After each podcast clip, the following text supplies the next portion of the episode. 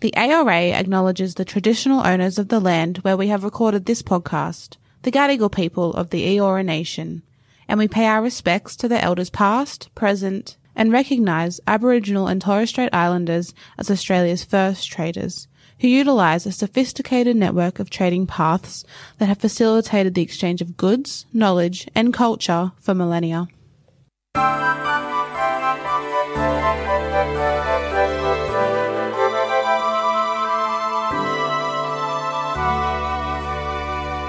Hi, I'm Paul Zahra, and welcome to a special Christmas episode of Retail Therapy, brought to you by Australia Post. Joining me for some retail therapy today is Professor Gary Mortimer, Professor of Marketing and Consumer Behaviour at the QUT Business School and Chair of the ARA's Consumer Research Committee. Gary, it's great to have you on the podcast. Today we're talking all things Christmas. We're also looking forward to hearing about some of the consumer trends you're seeing here in Australia and overseas. Gary, I must ask, first question, what's on your Christmas list this year?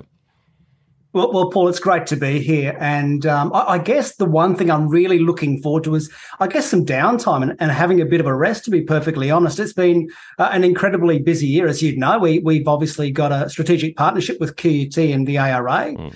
Uh, and uh, certainly the role with uh, the Consumer Research Committee. We've developed, uh, I guess, a number of reports uh, and also some research insights to your resources page.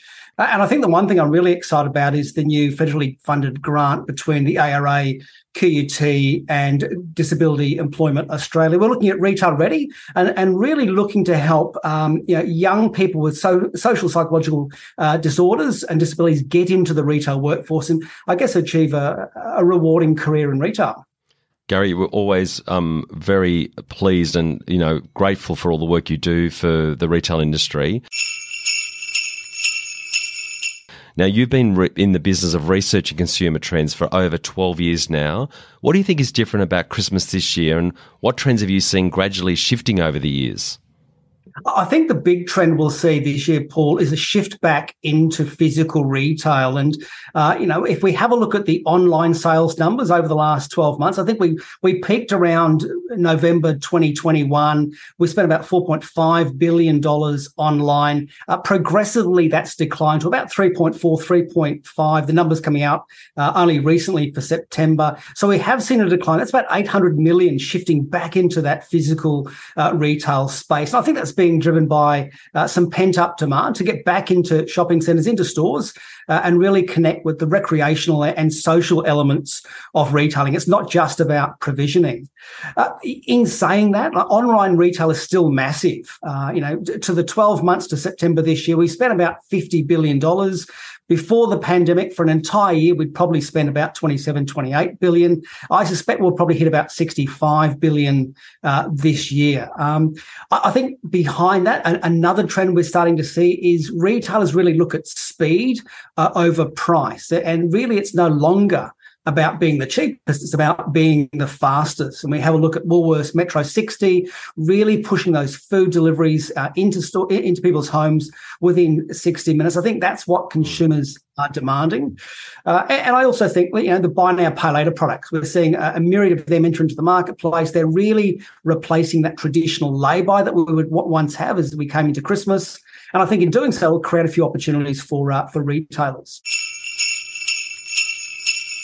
Do you think that this trend around, uh, I guess, convenience is now surpassing price in many ways? Gary, is that the way you see it? Because there's been such a move towards next day delivery and such pressure now on getting th- people wanting things uh, with a few clicks of their fingers, but wanting it now, not waiting for it in a week's time. It's no longer acceptable.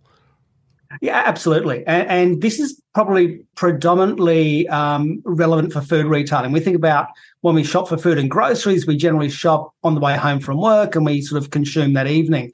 I think we're probably prepared to wait a couple of days or a day to get, you know, shoes delivered or a book delivered. But when it comes to food and groceries, I think there's a real push there to uh, to expedite that delivery. Amazon's done some really good stuff. We're really seeing next day delivery in most cases in capital cities. Uh, and certainly, you know, Steven Cain from Coles uh, out in the media last week, really saying that you know when their um, uh, their, automated fulfillment centres come online, and, and this, this, would be the same for for Woolworths as well, we'll really start to see that speed increase, and, and consumers looking at how do I get my groceries much faster than you know the next day. Now you touched on buy now pay later. There's been a significant number of new players uh, join the field, and I guess you know, do you remember Gary? You and I, I think we are the same vintage. Yeah, so um, you remember Lay-By, don't you? Yeah, I do. And it's still a, it's sort of um, fighting for its life in some locations. But is that the new Lay-By? Do you think? Yeah, I, I think it is. And um, you know, listen, I remember um, running discount department stores uh, and that mad rush two days before Christmas, yeah, trying to locate lay-bys that were put away 12 uh-huh. weeks before. Um, and that cold sweat you would get when you can't find someone's lay-by and it's sold out. Um, so, so buy now, pay later really has replaced that traditional lay-by and, and uh, driving that is that sense of, I guess, immediate gratification, which you touched on when it comes to speed of delivery. So we want to buy it now, we want to take it away, we want to consume it now, yes. and we want to pay for it later. I think the challenge, of course, though, is that lay-by also facilitated that way of hiding things away from those prying eyes. You know, you could pay it off in small installments. Uh, it wasn't at home. The kids couldn't find it. Pick it up two days before Christmas, wrap it, put it underneath the Christmas tree. So the opportunity, I think, for retailers is how do we sort of still give people that lay-by experience without having to physically hold those goods in store and then potentially lose them? No, really good point. I know most retailers don't really l- like lay-by for the very reason that stress of actually, you know, having to store products, the cost of wrapping picking, packing, and then ultimately having to deal with um, issues that come from it because uh, th- so many things can go wrong. But equally, uh, yes, I can see the convenience of it. So, look, let's just see. Hopefully, there's somebody listening out there that can solve for a buy now, pay later. Um, solution that actually uh, where you don't get the goods and you get to pick them up later down the path. We'll leave that somebody smarter than me, I think. Whether you pour candles or hand make sandals, Australia Post knows you could use a little more time and money to help grow your small business. Send smarter and save time and money with MyPost Business. Easily create and pay for shipping labels, integrate with e commerce platforms, and send parcels from your nearest post office. And the more you send, the more you'll save. Another way Australia Post is delivering like never before. Search MyPost Business to learn more. Now, we've been chatting about Christmas expectations with our, uh, our other guests. How are you predicting sales to go for retailers this Christmas? Yeah, really strong. Uh, you know, I know the, the work that ARA and Roy Morgan did in calculating about 64 billion uh, over the six weeks to Christmas. I think those numbers are, are pretty on, pretty much on the, on the money. Um, uh, if we look at September's spending, and despite the, the, the narrative around cost of living increasing uh, interest rates, we're still spending uh, mm. 35, almost 35 billion dollars in September. That was 18% higher than September uh, the year before. Listen, I, I would suspect we will probably crack 40 billion dollars in November for the very first time. Now we won't see those numbers till about January. We'll reflect back on, on November, but really I think it's going to be strong all the way into Christmas. That's going to be driven by those online sales events. We've just had uh, obviously Click Frenzy. At the end of this month, we'll have Black Friday, Cyber Monday. That's really becoming a, a week long event. It's not just a weekend any longer. Uh, so I think it will be big. I think what the commentators are saying, I tend to agree, is post Christmas, I think we'll start to see uh, the market settle down a little bit. I think uh, interest rates will start to creep in. People will come off those fixed term loans. Uh, credit card bills will start to bite. Interest rates and uh, I guess utilities will start to bite. And we'll see some softer spending uh, through uh, February and March next year. Yeah, it'll be interesting to see um, how we go because I, I, guess what we are seeing is that, um, you know, through the month of November, there was certainly a lot of you know, according to Salesforce, uh, 33% of uh, shopping is done in the first three weeks uh, this year, uh, and another 25% through Black Friday, Cyber Monday week. So by the time we get to the 1st of December, what is that? 50, um, is it 33 plus 25, 50, 58% of um, yeah. of uh, shopping is done. So that's sort of like a retailer's dream if they can bank, you know, nearly 60% of their um, trading performance in the first you know the month before Christmas. So let's see how it all pans out. But we, you know, I, I, think there's no doubt people are still remaining optimistic about Christmas. There's a lot of nuances through November because of lockdowns from last year and a changing consumer behaviour. But we do need to um, be prepared that 2023 might be a very different proposition. Yeah. Now let's talk about um, technology. How is tech changing the in-store experience, and what are we seeing in the in the payment space? Yeah, well, listen, certainly um, from transactional space, uh, th- there's a real focus around um, you know the speed and convenience. So that that scan and go, and I, and I, suspect that Woolworths are probably leading the charge in that way of technology, being able to wander into your store, scan uh, you know scan those products, pop them in your bag, avoid the lines at, at the checkouts, and, and, get out. We're seeing a few startups like Tag R, Tag R, sort of providing that type of technology for smaller retail players. Um, shoppers are also looking for alternative payment methods. We you know, look at Apple Pay, for example, has had a massive and significant growth, certainly over the last couple of years. So Apple Pay, certainly uh, when it comes to payment technology. I think what we'll see going forward, certainly in the next couple of years, is things like biometric payment technology. I saw that Amazon One have increased their trial of, uh, of their, their pay with your palm. So connecting your credit card to an image of your palm and then simply scanning your palm across uh, a pad, uh, and then of course facial recognition payment technology. We're not seeing that here in Australia just yet, mm-hmm. but uh, certainly in China, about 760 million users expect to use some form of payment, facial recognition payment technology. I think driving that Paul is this concern about, uh, I guess, credit card fraud and credit card theft and privacy data. You might be able to steal my credit card details, but you can't steal my palm and my face. So I think security is driving consumers to say, well, how else can I pay? What are the alternative ways? Ways I can tra- transact. Yeah, it's absolutely fascinating. Gary, and what about other in store experiences? Is Santa still coming to town this year? Yeah, it's it's really. I think this is the, the first Christmas we've really had in three years. I I guess Paul, where where Santa's back, and and uh, Saturday the twelfth of uh, November was the launch. We saw Santa arrive certainly at Westfields around the country, and it really sort of t- you know, kicks off Christmas spending. Yes. Um, and you know, there's a lot of nostalgia tied with that that experience of physically going into a, a shopping centre, into a department store, having a photo with uh, with Santa.